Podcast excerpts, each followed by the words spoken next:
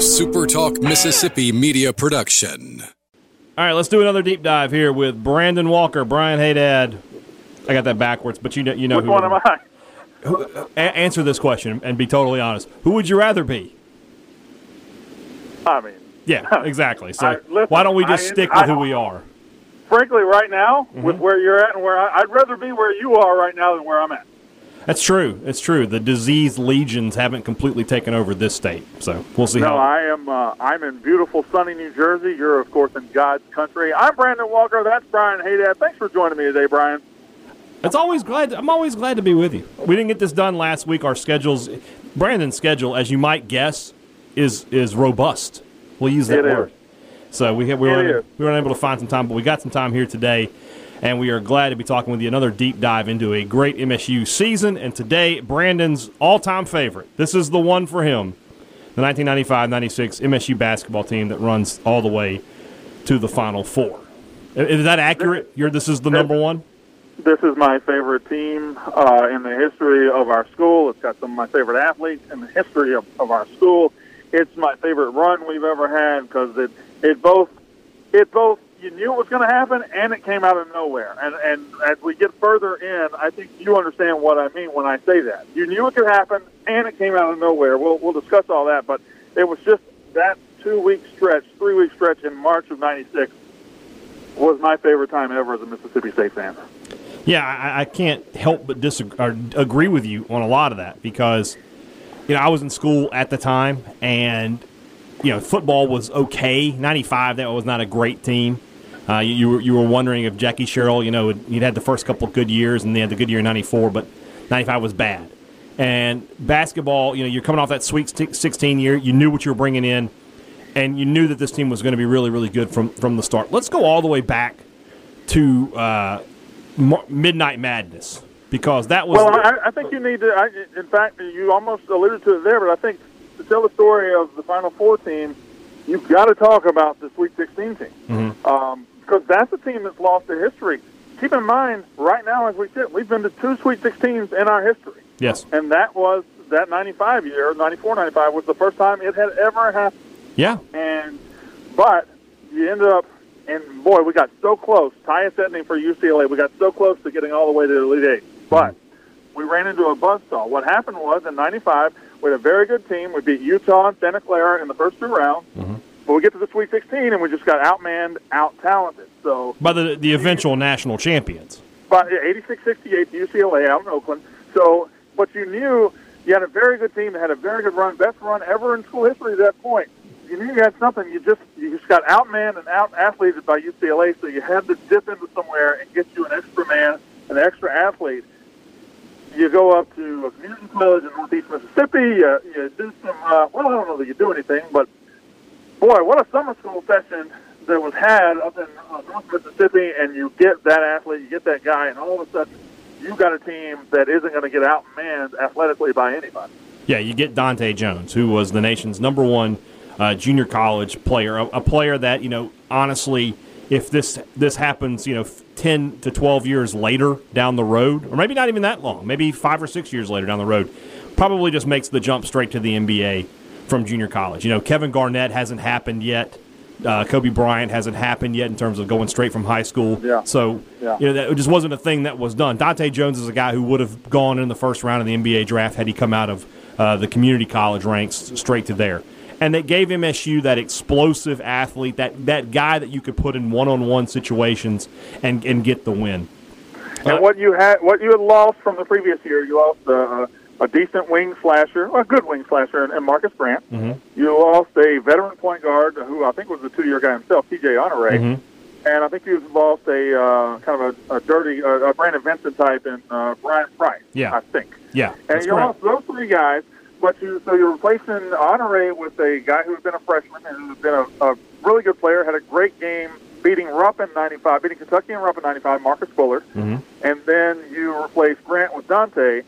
You still got Russell Walters back, you got Dampier back, you got Russell Wilson back. You're ready, or Russell. Uh, Russell who am I- Walters. Daryl Wilson, Daryl Russell Walters, Daryl Wilson. Yeah. Excuse me, I get ahead of myself. And you got all those guys back, and you're ready to roll. Yeah. And we'll come back. I want to come back to Honore a little later in this podcast. Uh, this was a team, though, there wasn't a ton of depth. You know, you had those five starters. You had Whit Hughes off the bench, who was sort of the guy who did a lot of the dirty work. Uh, you know, rebounding. He could make the extra pass, but not much of a score.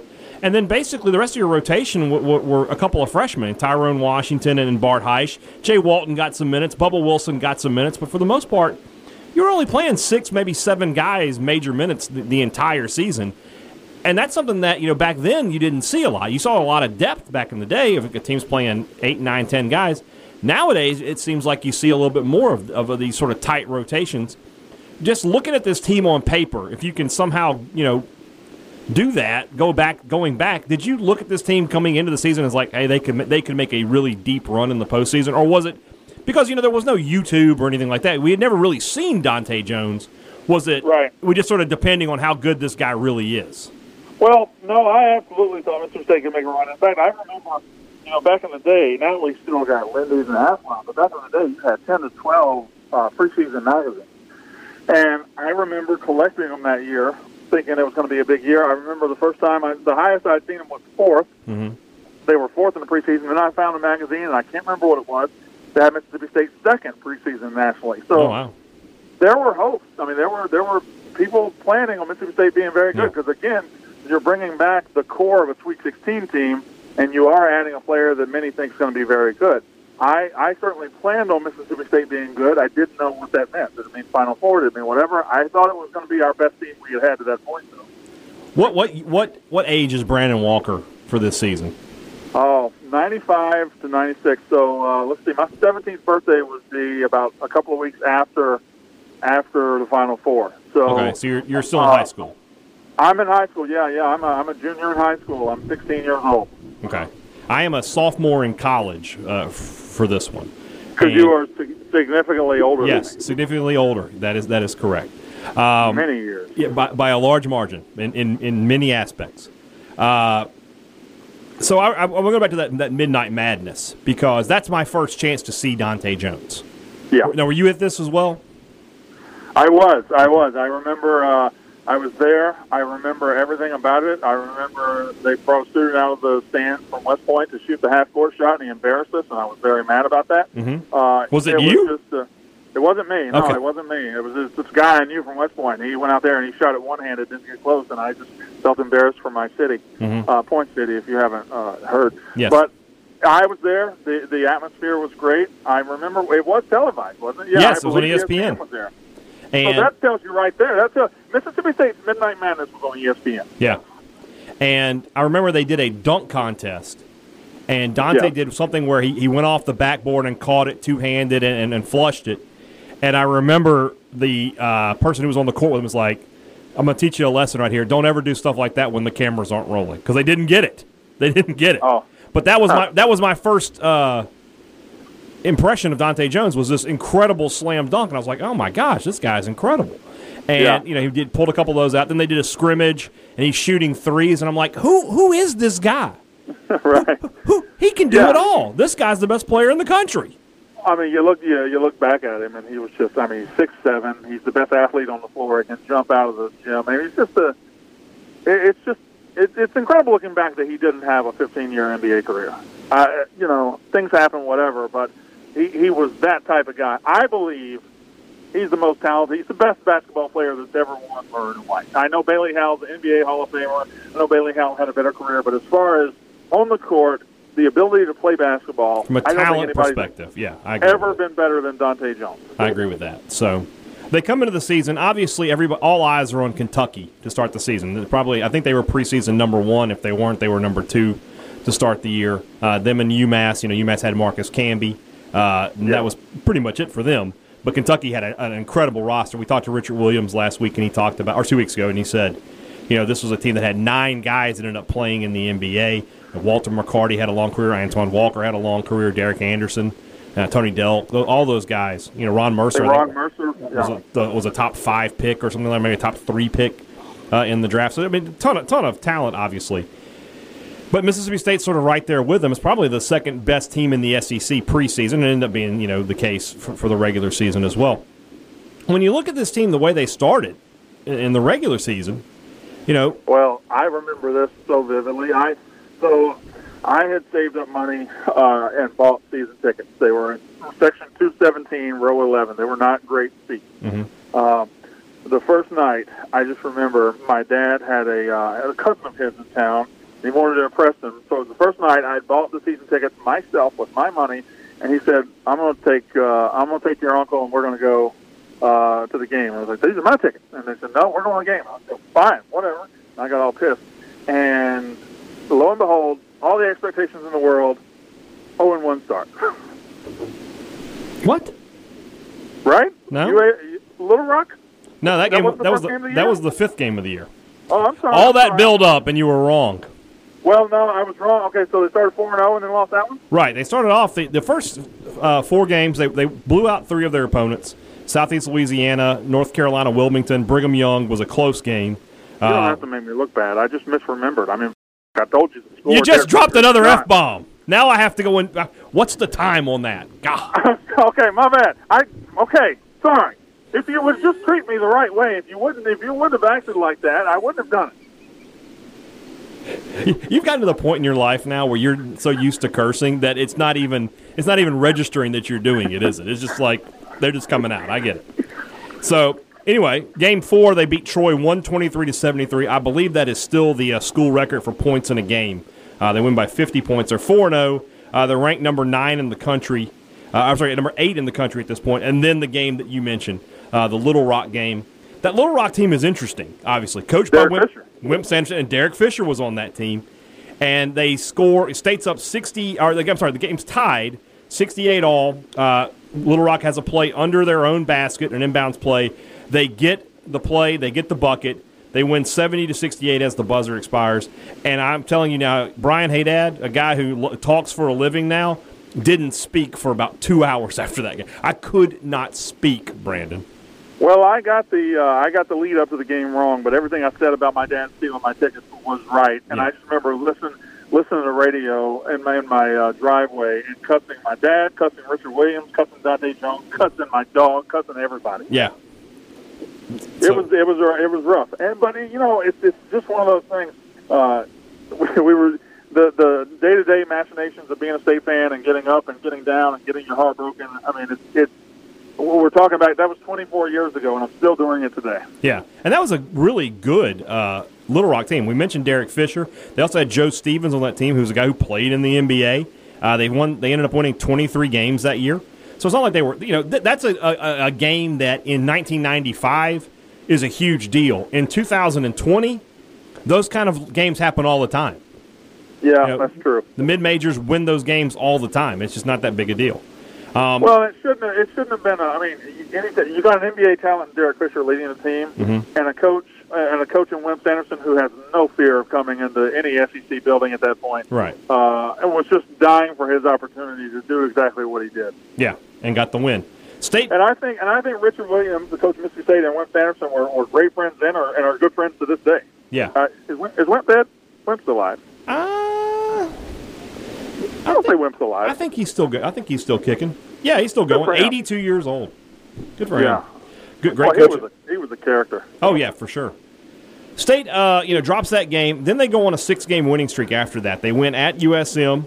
They beat. Uh, they went at Louisiana Monroe. I actually went to that game down in uh, in Monroe. Uh, they beat uh, Oregon State and Nebraska. Neutral site games. The, the Rose Garden is in Portland, right? Isn't that where the Blazers play? Yeah, yeah. Okay, so they went. They beat Oregon State and Nebraska, and then they start conference play, and they take the first two games on the road. They win at LSU and at Florida. They're back up at this point to number uh, twelve in the polls, and then what is at that time, that moment in time, the biggest game ever played in the Hump. Kentucky comes to town on a Tuesday night, Super Tuesday. You'll remember Dick Vitale was supposed to call that game and didn't. Did we have snow? yeah, we, there was bad weather and he couldn't get in. Yeah. And so they ended up. I don't. I don't remember. I think Clark Kellogg might have been the guy uh, for that one. And of course, Kentucky. A, a game that, as I recall, was pretty close early on, but Kentucky eventually. I think Richard Williams said they went on a Kentucky run, and ends up winning the game 74-56. At that moment, with that game, are you thinking, okay, this team is good, but they're not on that level? I just remember. I don't know that I had that mentality. At this point. I, I, there's a game coming up where it's set in that oh maybe we're not very good, maybe we're not as good as I wanted us to be, and you'll get to that game shortly. But the, the Kentucky game, I think I just came out of there thinking, all right, just you know what, let's that's Kentucky. Mm-hmm. We win the rest of them, we'll we'll, we'll be all right because Kentucky's just going to do that. Right. I mean, you're ten and two at this point. You still feel pretty good about yourself. You think you're going to be okay. But the problem is on the Saturday following that you lose again. You lose to Alabama on a on one of the craziest endings. This is a, this is a, a game. You know, if this this game happened these days, you'd see it on Sports Center for like a week. Yeah, but it's sort of been lost to the the, the, the, to time in that you know in the final ten seconds, Marcus Bullard hits a, a, a shot to give State the lead, and then as at the buzzer, Eric Washington, Mississippi native from Pearl, hits a three pointer to give Alabama the win as, as, the buzzer goes off. So State's lost two games here at the buzzer already. So um, I can just see from my seat Eric Washington on the left wing, right in front of his bench, just open as he can be, just mm-hmm. calmly hitting that shot. Mm-hmm. I can remember how it goes in. And this is another my dad's story, but my dad and I were at the game, and my dad hates Alabama worse than I do. There were two Alabama fans beside us, and he had been cordial with them all day. And Eric Washington hits that shot, and my dad turns to, to these guys he's been nice to all day and tells them to get the bleep out of this coliseum. They've already got football. They're not going to come in here and take basketball from him. Get the bleep out of here. Mm-hmm. And they left. Appreciate the bleeps. Uh, I, do, I really do. You're, uh, you're quite welcome.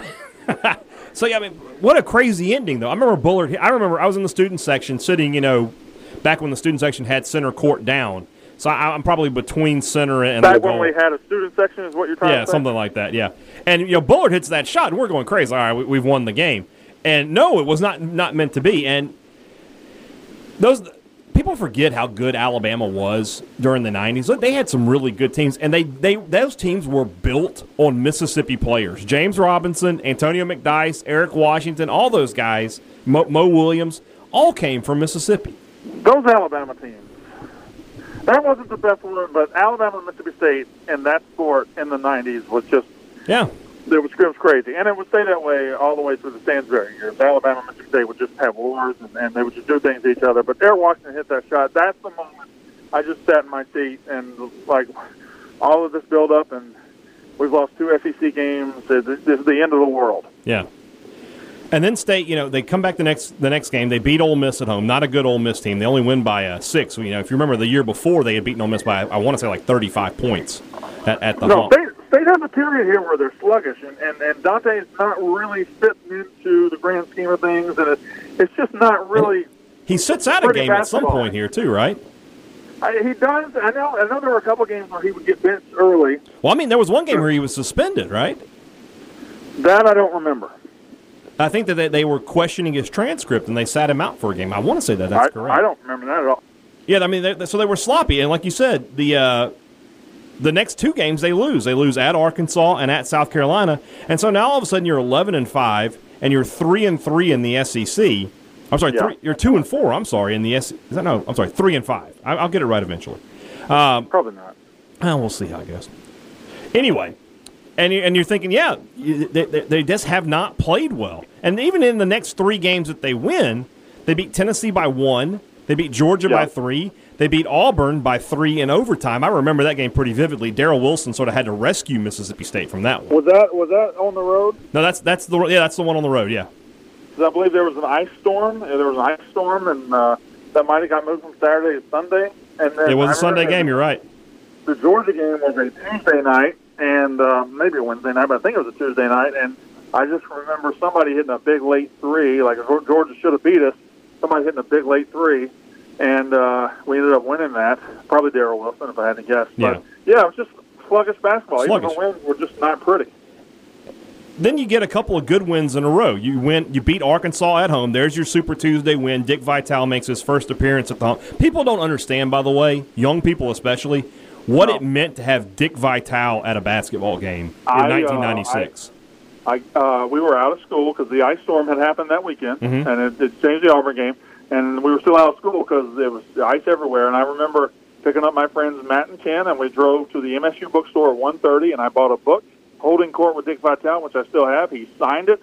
I mean, he was having autograph sessions. It was it was it was big deal. It was Yeah. huge. Yeah, I mean that you know Dick Vitale at a college basketball game in 1996 was like getting college game day now. Were you at the game? Yes, oh absolutely. I, I remember him. I remember him. The student section was full early, as it always used to be. Mm-hmm. And I remember him taking the court by himself and shooting, shooting Yeah, baskets. he shot free And- throws, and yeah, he, he he would miss a couple, and he looked at it. He's like, "I'm not leaving this spot until I hit ten in a row. They can start the game, and I'll still be here." Yeah, so he was. Uh, he, he it was a big deal back then. Yeah. Not so much anymore, but it was uh, At that time, And, I, yeah. re- and I remember, I think Mississippi State had a second half run to create some space, and that's when I don't know if that's exactly when they started rolling, but in my mind, that's when they started rolling. So, I have a story to tell about this game, and uh, how Brian Haydad affected policy at Mississippi State. Oh yes, you're the uh, you're the Houston Smith of that day. Yes, I was. So back in the day, you know, this this is I, the student section where the where the uh, you know ran from the center court to behind the bucket, Right. and those seats that are now the premium seats, those were just student section seats. So Yeah. when we would come into the uh, the hump, and we always got there super early trying to get seats, everybody Yeah. would fight for those center court seats. We could just roll on down to those seats, and nobody Yeah. was usually there. And back in the day, the referees would just follow the home team in after the game or during the you know at halftime or whatever. Yeah. So I'm I'm pretty sure it was John Clougherty. It makes sense, right? Yeah. Whoever the officials were at halftime, they come by and young Brian Haydad, he gave them a piece of, of his mind. He gave them the business. Oh, and yeah. I promise you that nothing more profane has ever been said on Barstool than what I said that day. I had quite a few words to, to, to throw at them. And Bobby Tomlinson, who I believe still works for Mississippi State, comes over to me and looks at me and goes, If you say another word like that, you're out of here forever. And I was just like, Very good. And Have you have you in your capacity in recent years ever talked to Bobby Thompson about that? no, I never have, and I probably should. But Yeah. but so the rest of the game, I was I respectfully disagree. Right. That is an outrageous call. Fiddlesticks. exactly. The next year, the refs are going through the middle. They're no longer Oh going yeah, that way. yeah. No, I remember the refs going through the middle. I don't remember ever going through the home team, but uh, I believe I believe when you say that going Yeah. through that tunnel. But I I can vividly remember them in years after that going through the middle. Yeah. I, I, I want to believe that that's a Brian Haydad rule. So good for me. I would I would be angry if it wasn't. Yeah. So State beats Arkansas, like you mentioned. You know they, they they went on a big run in the second half to grab control. The next week or that next Saturday, they go to Oklahoma. I, I don't know if this was like the early SEC Big Twelve challenge. I don't think that was the, the case. I think Yeah. they just had a, a non conference game in the middle of the conference play, but they win that game. They win Yeah. 76 71. Daryl Wilson had a big game in that one.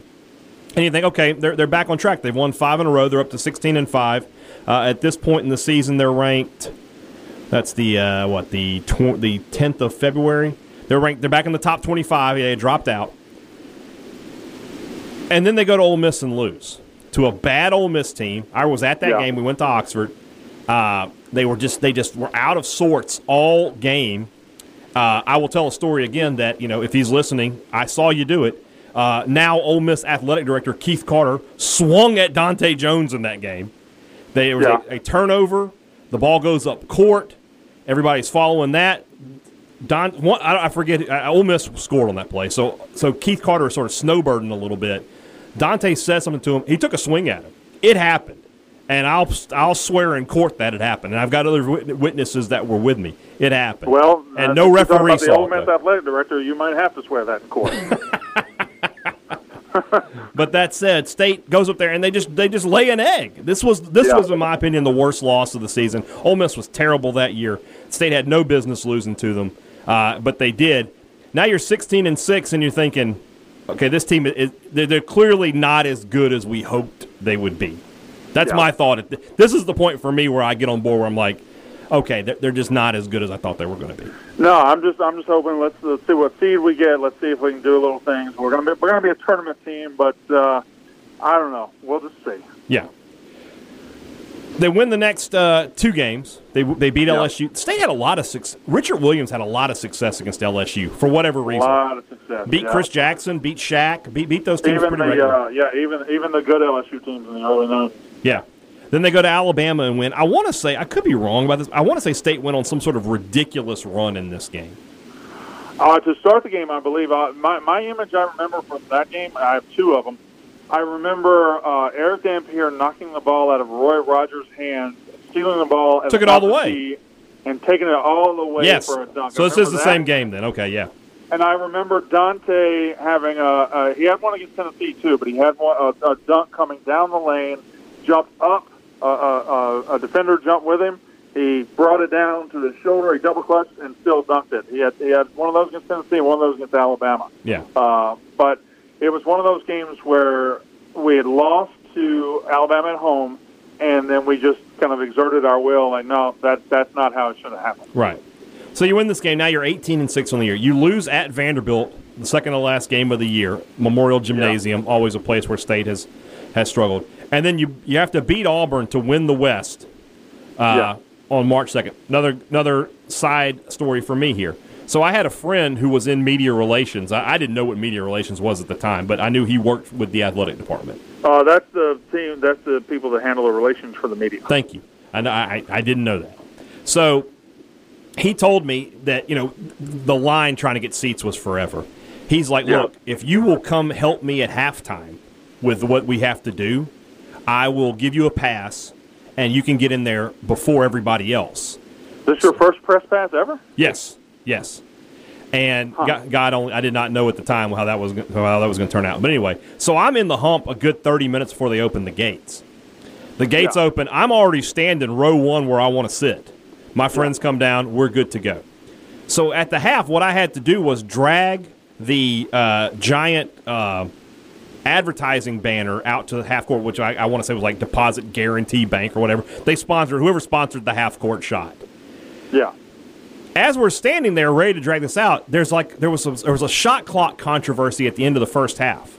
Uh huh. So I'm just standing there five feet from Richard Williams, who is giving the refs the business. He's saying the same words I said, to, Yeah. but but, Bobby but Bobby isn't is not messing with that. him. No, no, sir. And I'm just standing there like this is really really cool. And uh, what the other thing I remember from that game is uh, Bubba Wilson hitting a three in the final moments, yeah. and that Yeah. that to this day is still the single loudest moment I've ever had in the hump. Yeah, that was loud. And I remember. I guess we just did it out of habit or whatever. I remember we, we rushed the court. Yeah. We, Well, I mean, you won the you, you won the SEC West at that point. You won the West, but I mean, I, it, you know, it, it. I guess winning the West back then felt like a bigger deal. It than, did. Than it does now. It did. Yeah, You know, I mean, at this point, the West has only been around for what three seasons, four seasons. That's like true. that. So, Yeah. you know, it, was- it was a big deal because you knew you were going to hang a banner. So, first time we won it too. I think Arkansas would have won it the year before. yeah, they would have. Yeah, this that, that's a good point. That's the state's first SEC West championship, so it's, it's worth it. Yeah. So the, the regular season ends. You're 19 and seven. I, I would say that you know it's fair to say that team underachieved a bit. They lost some. uh, They lost probably two or three games they had no business losing, but they Yep. did lose them. And then they're but going to the, yeah. Boy, the second half of this phone call is going to be fun. So here's here's what I remember going into the SEC tournament. yep. That state always sucked at the SEC tournament. They had never, Brian. I can't remember ever enjoying an SEC tournament before this one. I, I remember '91. We go in as the one seed, Right. Lose the first round. To Tennessee. and and, and then and then you know we Richard Williams, which is, we had never done well at the at the SEC tournament. And Right. this one was in this one was in New Orleans. Um, I, I don't remember going in with any expectations of winning. Right. But it just it just built and it built and it built. Then the previous year, you know, you were the uh, the two seed in the West. And you played Florida, who was not a great team that year, and you lose, lose by 16. So you, I think at this point, I'm correct in saying State had never won an SEC tournament game. Never. I don't know that I can uh, vouch for that, or, or I, I don't. I can't disprove that one way or the other. I, f- I feel pretty good about it. But you've got the, the, the game won by, so you only play on you play on Friday. You get Auburn again, a team that you know you you just beaten them, uh, Yeah. and that and that can be tricky sometimes. You know, you but yeah, but yeah, yeah, but uh, I remember Auburn that year. They were they were terrible. they're interesting team. I looked at them before this. They they were ni- they won 19 games, but they were six and 10 in the conference. They were just really good non-conference that year. Um, yeah, they were. They were. They were. Who was who would have been the coach? Was this, is this an early Cliff Ellis year, or is this about to become Cliff Ellis? I Head coach remember. is Cliff Ellis. Yeah, at that yeah, time. so he's he's he's beginning to build what would be an Elite Eight team in '99. yeah, Wes Flanigan was the the leading scorer with Lance Weems on that team. Yeah, Pat Burke yeah. also played in the in the NBA for a few years. Average, you know, was their leading rebounder. They were a decent team. I think they, they ended up in the NIT, but they were not, yeah, not a great team. And, and you beat them again. You beat them by double digits. You're going to play Georgia, you know, a team that you had uh, had beaten in, earlier in the season. That's a good Georgia team, like you said Sweet- earlier. This is the Sweet 16 team. Sweet 16 team. Um, is Tubby Smith? The, yeah, Tubby Smith is the head coach there. Uh, Shandon Anderson on that team. They, I mean, they had good players. Um, Gigi Smith. Oh my gosh, I forgot about him. Yeah, that Uh, guy. I remember him hitting shots against us that were ridiculous. Yeah. So, not only do you win this game, you handled them pretty easily. 86-68. This was the game. Yeah. Because I remember going in thinking we had beaten them at home, but we had, you know, we had a home road thing going that year where we would go lose to a bad team like Ole Miss. So this is a neutral site. It's not at home. You think, all right, we got them once, they'll get us here, and then whatever. But we, I just remember just thumping them, and it was a good team. Yeah. Yeah, I mean, a, a really solid. Like I said, they ended up being a Sweet 16 team um, that season. And boy, if they had just, hmm, that Sweet 16 game, if they had won that, we're we're, we're having a different conversation today. Oh, yeah, because they, they, they played Syracuse. Yeah, And they lost by two. A miracle. They lost by had a miracle to beat them. Is that the John Wallace shot? It was uh, two shots. It was Yeah. uh, Jason Cap- uh, Caponis or Kip. Uh, it was I don't remember his name. Uh, Chris Caponis, something hit a shot that shouldn't have counted to tie it, and then John Wallace hit the shot to win it later. Yeah. So, yeah, completely different. You know, talk about a butterfly effect for sure. Yeah. And then you come to this game, the game that Uh huh. maybe this is one of the top five wins in Mississippi State history, regardless of sports. We talked about the biggest wins on the po- on the Thunder and Lightning podcast uh, last week, and, and we were we said this it's either this or Cincinnati for us. That that's I mean I, I think we picked this one because this was the game that made you don't beat Cincinnati without this game. You don't, but I would still pick Cincinnati because of what the stakes. But but I, I this is one of my favorite games ever. I, I just remember the entire afternoon vividly. I did not go. Did you go? No, no, it was not in New Orleans for this. No, I was not either. I was in West Point, Mississippi, on uh, Truman Creek Road, just watching it at home. So this, and uh, yeah, this is spring break. I mean, this is. Uh, I was at home in Vicksburg. A friend of mine was getting married uh, this weekend, so we went to her wedding. Uh, the Saturday during the reception was during the Georgia game. We kept ducking out to the parking lot to listen to Jack for like ten minutes at a time, and then we'd So come back in. on- yeah, on Sunday, uh, and and yeah, it was, and it set the tone. I remember Mississippi State started hot here, yeah, and started hot because Dontae Jones was, was so good. And at this point, this is when Dontae Jones became Dontae Jones. correct. This is when This is the Dontae the- Jones game. that uh, everything, all the shackles were gone. He was just playing basketball. He asserted his will. Mississippi State took over early, and that is the theme that will continue to UConn, to Cincinnati. State jumps out on these teams, and they did it against Kentucky. Now, it's number one Kentucky. I remember vividly, vividly seeing the pregame banner uh, on, on CBS Sports. Number 25, Mississippi State. Number one, Kentucky. Mm-hmm. Right. And, Who hadn't lost a conference game? They'd only lost once all year at this point. They lost to Yeah. UMass in, in the non-conference. really good team, and they just got ragdolled. Yeah, I mean, you know, State's up five at the break, but like you said, State had. It's what Kentucky. Their, their their formula is pretty simple. They came out early. They tried to land a haymaker, and then they would just body blow you the rest of the way. Well, State, you talked about you talked earlier about our depth. Mm-hmm. Kentucky went Kentucky went two lineups deep. Yeah. They went they went ten deep with uh, you're talking Tony the Tony Delks and the Ron Mercers and the Antoine Walkers of the world. Uh, this was an outstanding team. Jeff Sheppard, who who played a little bit in the NBA. And this was a, a great team, and they went they went ten deep. They had two different rotations. yeah, Their second team probably would have been second in the SEC, and if the first team didn't exist, they would have won the SEC. they had nine guys in this game play ten or more minutes. Mississippi Yeah, State I mean- had had six guys play ten or more minutes, and only Whit Hughes off the bench had twenty. All the rest of the starters, except for Russell Walters, played thirty plus. Nobody for Kentucky played thirty plus we in this need game. to. We except need for Tony to. We're, we're going chronologically. Mm-hmm. Okay. I feel like we need to stop and, and shout out some guys. Okay. Okay. Because we we know Erick Dampier. You, you've you've got the you've got the best big man in the history, the best center, true center in the history of your school.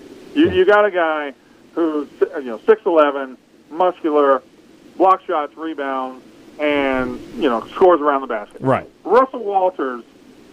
Everybody remembers Brandon Vincent as the ultimate glue guy. Mhm. Well, Russell Walters walked so Brandon Vincent could fly. Yeah. Russell Walters was the original glue guy for a great Mississippi State team. He Did all the dirty everything work. That, he did everything that nobody else wanted to do, and, Yeah. and he did it very, very well. If the Yeah. ball came off the backside, he's the one that was putting it back in for the basket. Of course, we talked about Dontae. Bullard got better with every game. Mhm. Darryl Wilson. Uh, we talked about Dontae so much. Dontae, Dontae, Dontae. I mean, Darryl Wilson's one of the best players in school history. Too. Yes. And then And uh, you got like Whit Hughes, you know, another another another glue guy, another guy who you know set screens and got rebounds and played defense. It, it's sort of hard to believe that this guy who you know from Jackson Prep, Yeah. I mean, had had the, the, the, the fraternity look is now like one of the, I think he's a lobbyist now for the Republicans. but this guy was one of the toughest players in the SEC. can I just can we just look something up? Yeah. I feel like I feel like Whit Hughes was Jackson Academy. Um, let's see Let's, here. let's just decide this. Let's uh, let's see. We're going to determine the amount of the bet after you say the answer. I'm trying to. He doesn't have a Wikipedia page, believe it or not. Well, we can find it out. We ought to be able to find his bio somewhere. Whit Hughes. I'm going to LinkedIn. You're, you're Uh, finding all his professional accolades. It doesn't say. It doesn't say what it is. So it may have been Somebody Jackson. out there knows. I think it's Jackson Academy. I mean, it could be. It's one of the two. Well, I'm pretty you sure- spoke. You spoke with great authority the way you said it. I mean, is this is this how it's going to be? We're gonna, you know, you're going to make me look bad here. No, I'm not making you look bad. I, cer- no, I'm sorry. I, I apologize. I- Jackson Prep. You're right. You No are correct. You're, you know what? You're correct here because I found an article about Mackie Edmondson, who was one of the walk-ons on that team, who lived in my dorm as a freshman, uh, teammates with Whit Hughes. So yes, he did go to Jackson Academy. That was a very roundabout way to do it. Well, I mean, that's all I could find. How'd you find? How'd you find that that quickly? I Uh, found yeah. I googled Whit Hughes I Jackson found- Academy, and then after I got past his LinkedIn page, I scrolled down a little bit. I find I found an article about Mackie Edmondson. You know Mackie. I do know Mackie. Good guy. Uh, okay, whatever. Okay, all right. Great three point shooter. Uh, Okay. But yeah, this this was a team that had the right mix of stars and role players that you need Yes. to make this kind of run. You had three stars. Bullard could have become a star, and then you had Walters, Hughes, Hyche, and Washington, who they just understood their roles.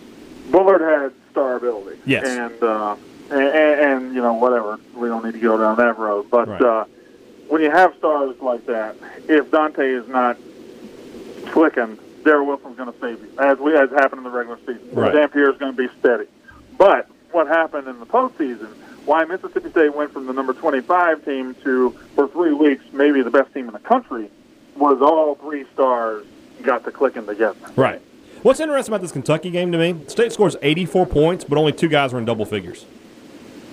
That's Dontae and Darryl Wilson. Darryl Wilson had 22. Dontae had 28. Nobody else had more than eight. And you know, guess who had eight? Um, I would probably guess Walters. Russell Walters had eight points. Dampier had six, Yeah. but he had 10 rebounds. Uh, Bullard had six. Whit Hughes had six. Bart Hyche had six. I just uh, there's a couple plays I remember. Uh, I think this is the game where Dontae hits a 3 Mhm. and as he's running down the floor, Kentucky calls timeout, and he gives it that exaggerated. Yeah. If you remember yes. what I'm talking about. I know exactly what you're talking about. and and it's one of the images that's burned into my mind from that season. It was it was that that was when you play Kentucky in the SEC tournament championship game, you're usually not the team skipping. Yes. And that was the the moment I'm like, wait a minute, whoa, hold on. And then the second moment I remember is Jeff Sheppard got the wrong idea in the second half. Jeff, Jeff Sheppard decided, hey, you know what I'm going to do? I'm going to go up and I'm going to dump the ball on Erick Dampier. Yeah, it didn't work out for that, him. that was a poor idea. It was poorly thought out. I remember uh, two things about about this. First off, Whit Hughes had a uh, uh, it may have been Bart Hyche now that I think about it. Uh, a, a last second shot. The, the ball came off the rim at the at the uh, or the ball comes off the backboard. It doesn't hit the rim, and he has to put it back in without a whole lot of, of thought. And it goes Yeah. in. That was sort of one of those. Okay, maybe it is Mississippi State's day kind of shots. I also remember a couple of times in this game they ran a, an inbounds play where Dampier would sort of loiter at the half court line, and then he would just take off on a post Yeah. pattern, and they would get him for an easy dunk. And Richard Williams talked about that with us last week. He said, you know, when you have a team that wants to press, you're going to have to go over the top sometimes. And we had a guy in, in Dampier who could, who could give us that. But but Dontae Jones is a star. One of the other stars of this game, by the way, is Bill Raftery's commentary about Dontae Jones. Oh yeah, there. Uh, what does he say? Uh, what's the line? He has a bunch That of them. Jones. Uh, I, Along came Jones. along came Jones. Yeah, I remember. There's that. that he, he says Yeah. that. There's a shot that uh, that Dontae takes where he does like a little turnaround fadeaway off the baseline, and he just I, sh- I can always I can just hear him say, "Oh, it's a tough shot." Oh, what did you have for breakfast this morning, Dontae? That's right. Yeah. And then he, the other one where he, he does something. He goes, "Oh, come on, he must have gone to early services." oh yeah, I remember that. Is there one where he just goes, "Ugh"? yeah, it's just because Dontae was just making shots like that the Yeah. whole game, and so State. No, I remember that fadeaway. That fadeaway was so feathery soft. it It's incredible. in the net. It's tough, tough shot to make. And then what happens in this game is the opposite of what happened in Starkville. It's State that goes on the run and pushes Yeah. the lead out to 18 points, and they end up just sort of holding on there and, and end up winning, you know, 84 73 um, is the final. This was at the, you know, I, I'm not old enough uh, to remember um, the the 80 game, the 6 to 3 Alabama game. So this to me is the biggest upset that I can remember as a Mississippi State fan. You know what made what gave it that extra punch? Um, you know, State had had big wins before, but this was thorough. This was there was no fluke. There was no doubt. Mississippi State walked onto the court the better team. They spent 40 minutes being the better team. They walked off the better team, and that's when you know we were on a high. I remember getting in my Ford Probe, my '93 Ford Probe, and riding around the neighborhood. You brag much? You had a champions. 93 Ford Probe. You bragging much? My God, humble brag. It was a terrible car, and I drove around. I remember them playing "We Are the Champions" after Jack's broadcast went off, and it was just a goosebump moment. And if you're, you remember this, so it's Sunday. It's three o'clock. It's four o'clock. Selection Sunday is coming. Selection show's coming in an hour or two hours. Yeah, yeah. And all of a sudden, your wheels are spinning. Like this team. Wait a minute. They just beat number. one. They can. They can do something. Yeah. And I remember the next day there was a show. I I don't know whatever happened to her, but she was on ESPN or ESPN two. She was called the Fabulous Sports Babe. Yeah, the yeah. Fabulous Sports Babe? Yeah, yeah, yeah. Oh, she, she looked like you. She was unfortunate looking, but she was she was on the show and she uh, she was uh, healthy gal. Woo! I remember her saying exactly. She said, "Ah, don't give me that Mississippi State. They got their big win. They're going to be quickly out of this tournament." Oh, I yeah. was thinking, "Oh, you mother!" And, and you know, we, Yeah. we'll we'll get there. We'll get there. I I remember uh, of my core group of friends, one of us had to work that Sunday. He didn't get to watch this game. yep. so you when and the- the uh, you and the Russian mail order girls that you were talking Exactly. So I call her and I'm like, Civietta. No, I'm just kidding. uh, I call I called him. I'm like, Hey, do you want to know what happened?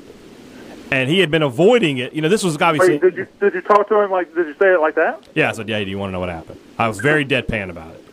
And you know, it, this is obviously 1996. There's no Twitter. There's no watching the game on your phone. And he he pauses and he says, "Yes." And I was like, "We won 84 to 73." And he just goes, "Okay." he hangs up. And he told me he said later he's like, "I started screaming at work and jumping up and down." So good times, yeah. So you go you go to this selection uh, show, and you're the five seed, which is what you were a season ago.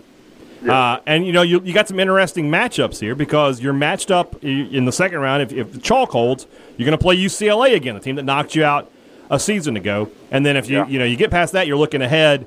There's UConn with Ray Allen. So you're thinking, gosh, know, this is a team probably it's going to be tough to get to the Sweet 16, and it would definitely be very tough to get beyond that. And So the first the first big win for Mississippi State in the tournament belonged to Virginia Commonwealth.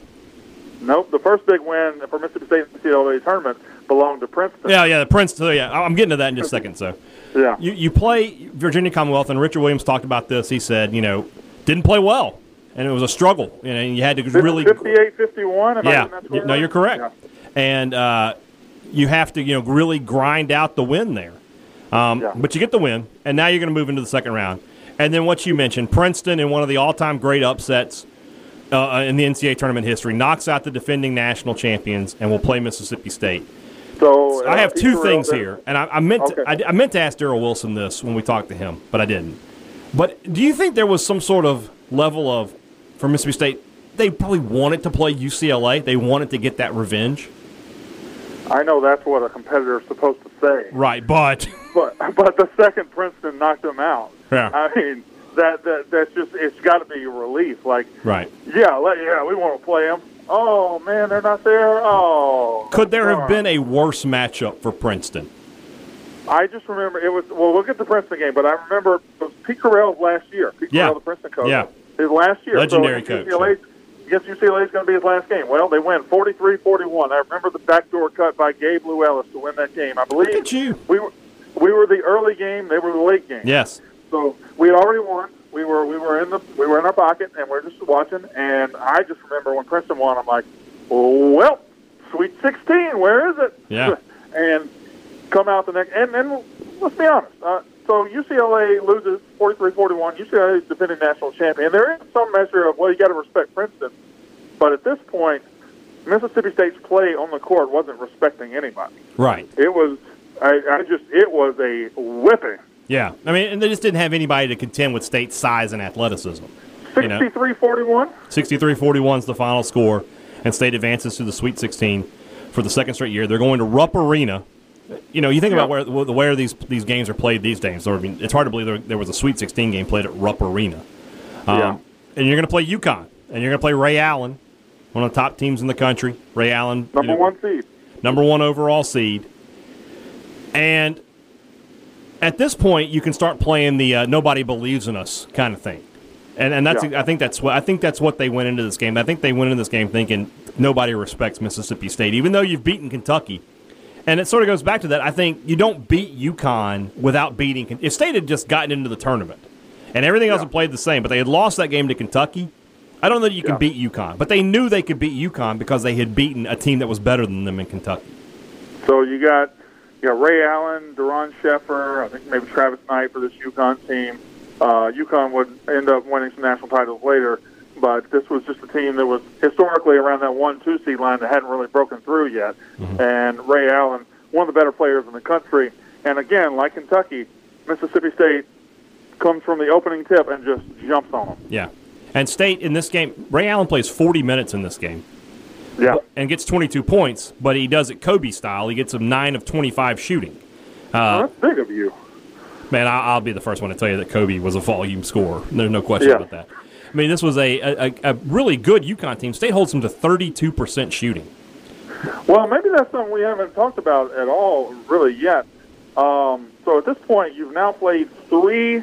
You played three games in the NCAA tournament. You've given up 51, 41, and 55, Right. and that's unheard of. That's that's elite defense. And when we're talking about Dante being a star offensively, you know Russell Walters takes a back seat to nobody defensively. Mm-hmm. Dampier is one of the best defensive players in school history. Mm-hmm. I'd hate to be on the out. I'd hate to be a point guard with Marcus Bullard guarding me. Yeah. And this is a we, we, we talk about this team in offensive terms, but defensively, when they turned it on, they were elite. And, and that's what one of the things that you know. Again, Coach Williams talked about. He said this team became great when Dontae Dontae Jones started playing defense, and that's what's Yeah. happening here. Dontae Jones is playing. And you said you said you'd hate to be the one being guarded by Marcus Bullard. That's who got Ray Allen in this game.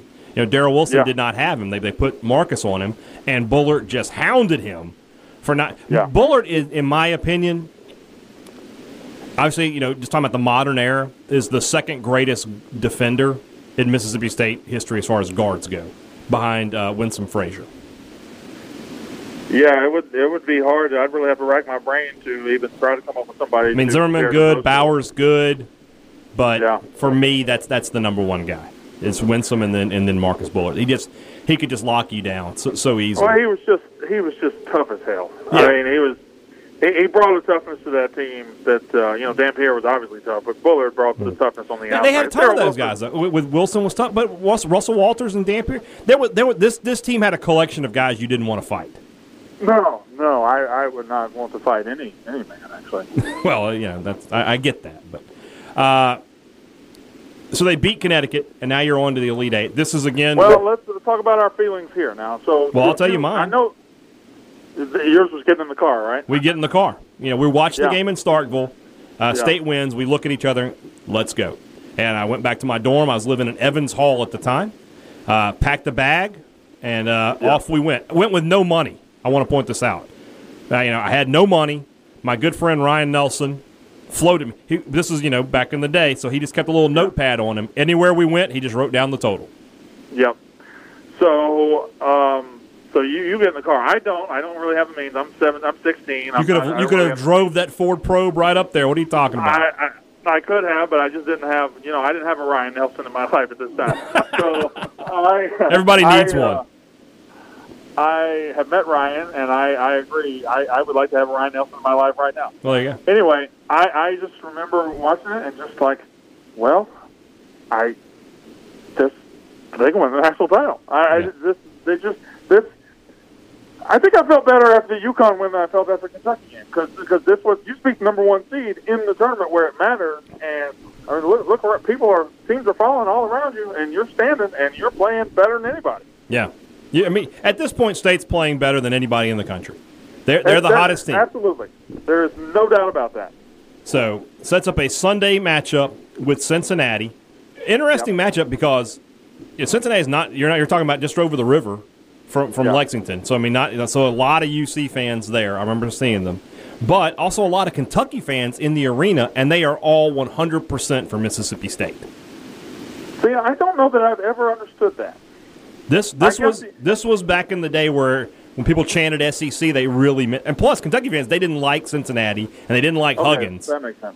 but they were very much in MSU's court for this one. because you know you're two weeks removed from Mississippi State just pulling your pants down, and you know. You, Well, I think they wanted a rematch. I think they wanted to see State again. I guess that makes sense, but boy, I wanted that rematch too. Oh, I did too. Uh, yeah, Uh, so, so yeah, Mississippi State, um, and, and and again, as as the theme, they just they just jumped on them early, yeah, and, and this was another. Is this is so the Kentucky game was a Dontae game. I remember this being a very big Dontae game as well. yeah, you're correct. Uh, double double for him, 23 points and, tw- and 13 rebounds. Uh, shoots uh, 7-11 from the field. Just just How many fantastic. Darryl have? Darryl has 16 points. Not his best shooting night, though. Uh, was really good. He had 9 of 12 free throws, 1 of 6 from behind the arc, but had a huge three pointer late in the game where, where Cincinnati was making a run. Uh, Bullard has banked it 11. in? Do what? Yeah, where he banked it in. Yeah. And I, I we'll sort of go ahead a, a little bit here, but State did a thing after this where they had uh, Darryl and Coach Williams and somebody else and they did sort of a night where Jim Ellis hosted it, and they and they, they talked about all these games, and they showed this shot, and and uh, Richard Williams looks at Darryl and goes, what, what, "What do you want to say about that shot?" And Darryl just looks at him and goes, "Clutch." It went in, didn't it? It went in, didn't it? That's all you could say. I also remember that because uh, somebody they had a Q and A, and somebody asked, "Do you, you you anticipate Erick or Dontae coming back next year?" And uh, Richard goes, "Well, with Erick, you know, he's going through the process right now, and we, we you know, we're probably going to go. We'll see." As far as Dontae goes, he didn't come back from New York. They're like, so he's, so he's gone. I haven't seen Dontae. Yeah, Dontae Dontae never never made it back to Starkville.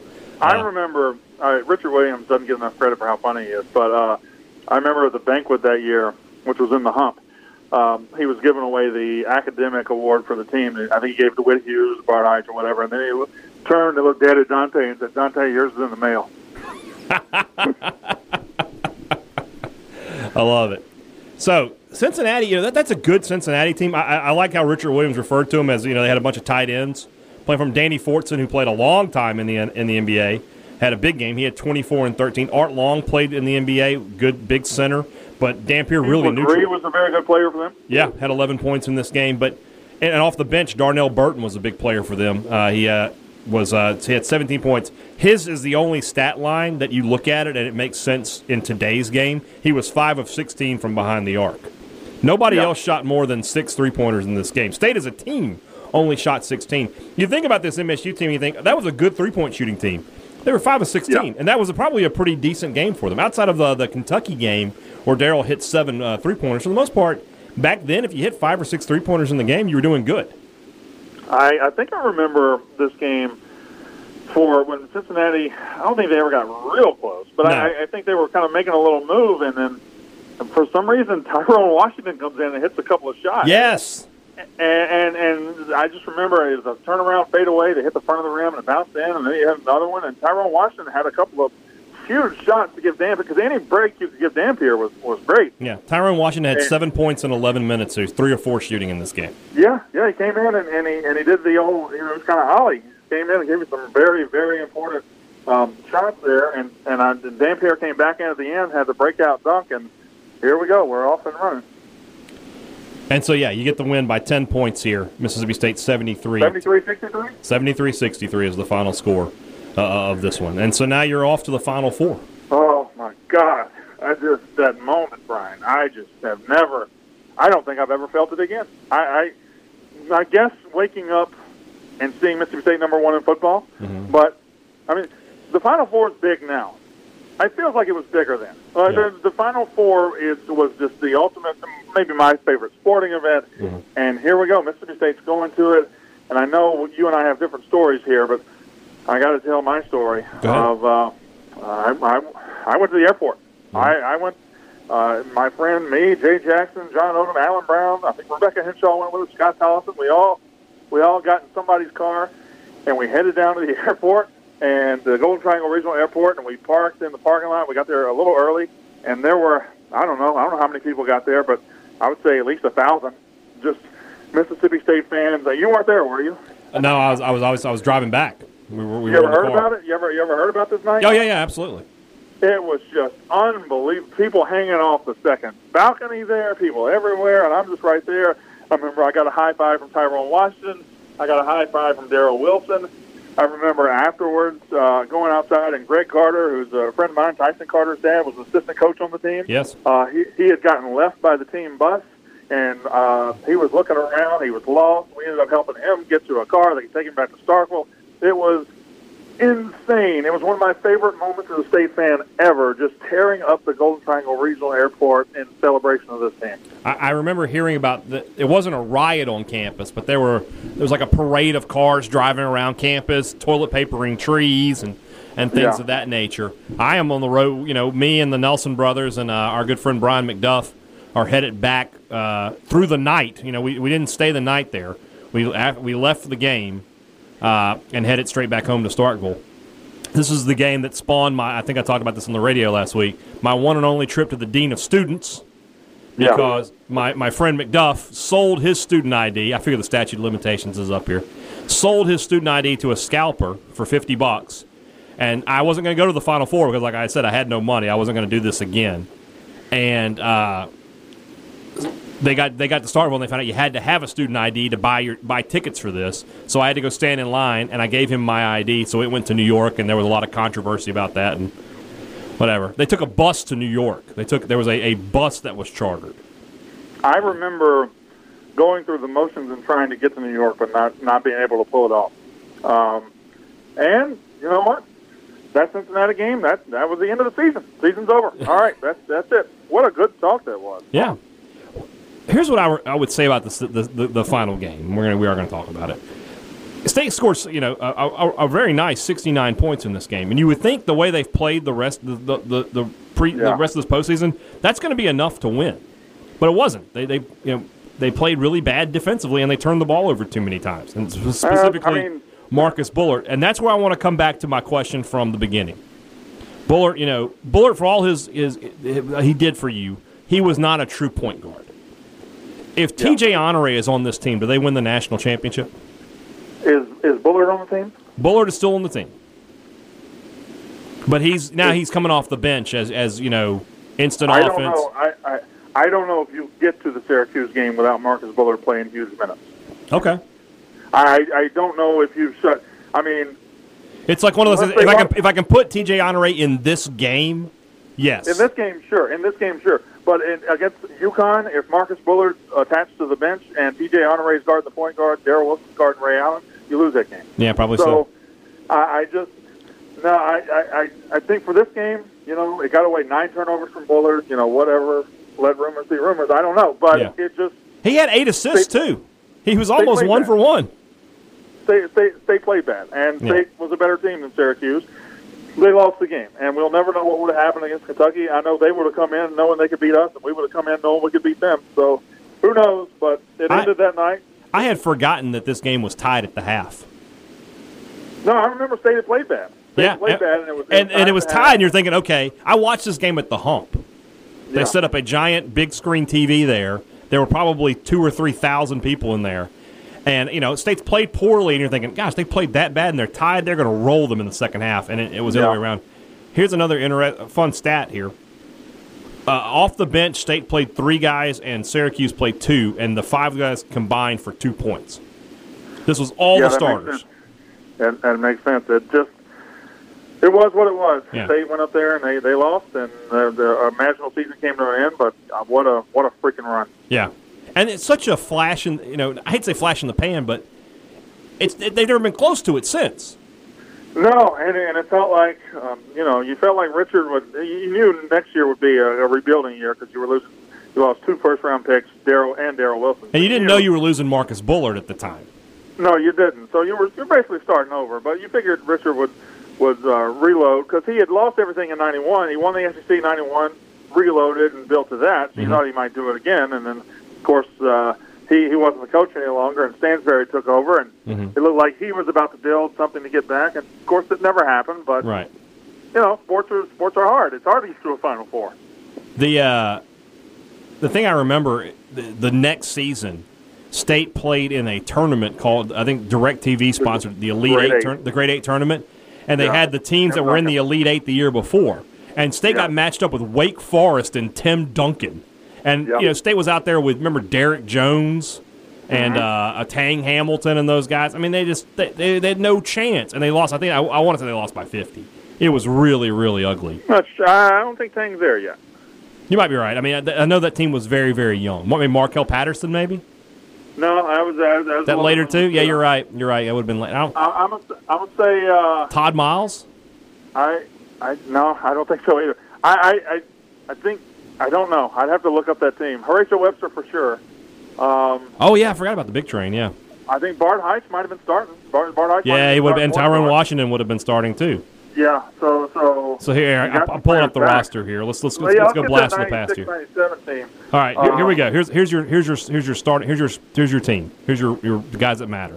Horatio Webster, Bart Hyche, Yeah. Trey Moore, Trey Moore. Yep. Tyrone Washington, Whit Hughes, Derek Jones, Quentin Smith, Vicksburg, Mississippi, T.J. Yeah. Billups, Terry Lawyer, and Early Smith.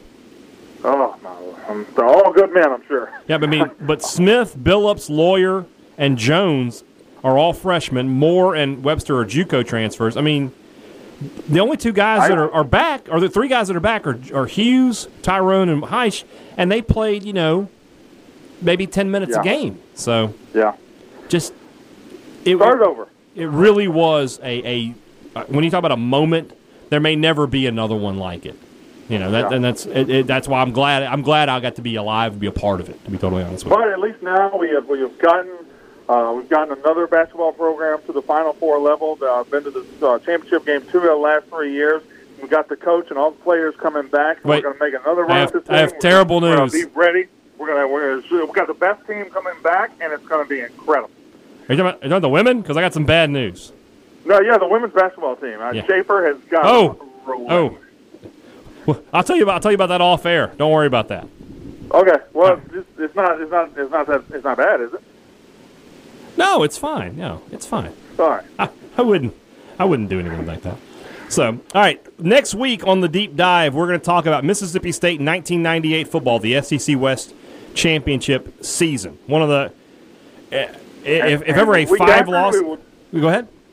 The week after, we would do the 1992 swimming and diving bulldog. Those the, the the water dogs. Who could forget them? oh, the old water dogs. The old water dogs, led uh-huh. by led by Torpedo Jones.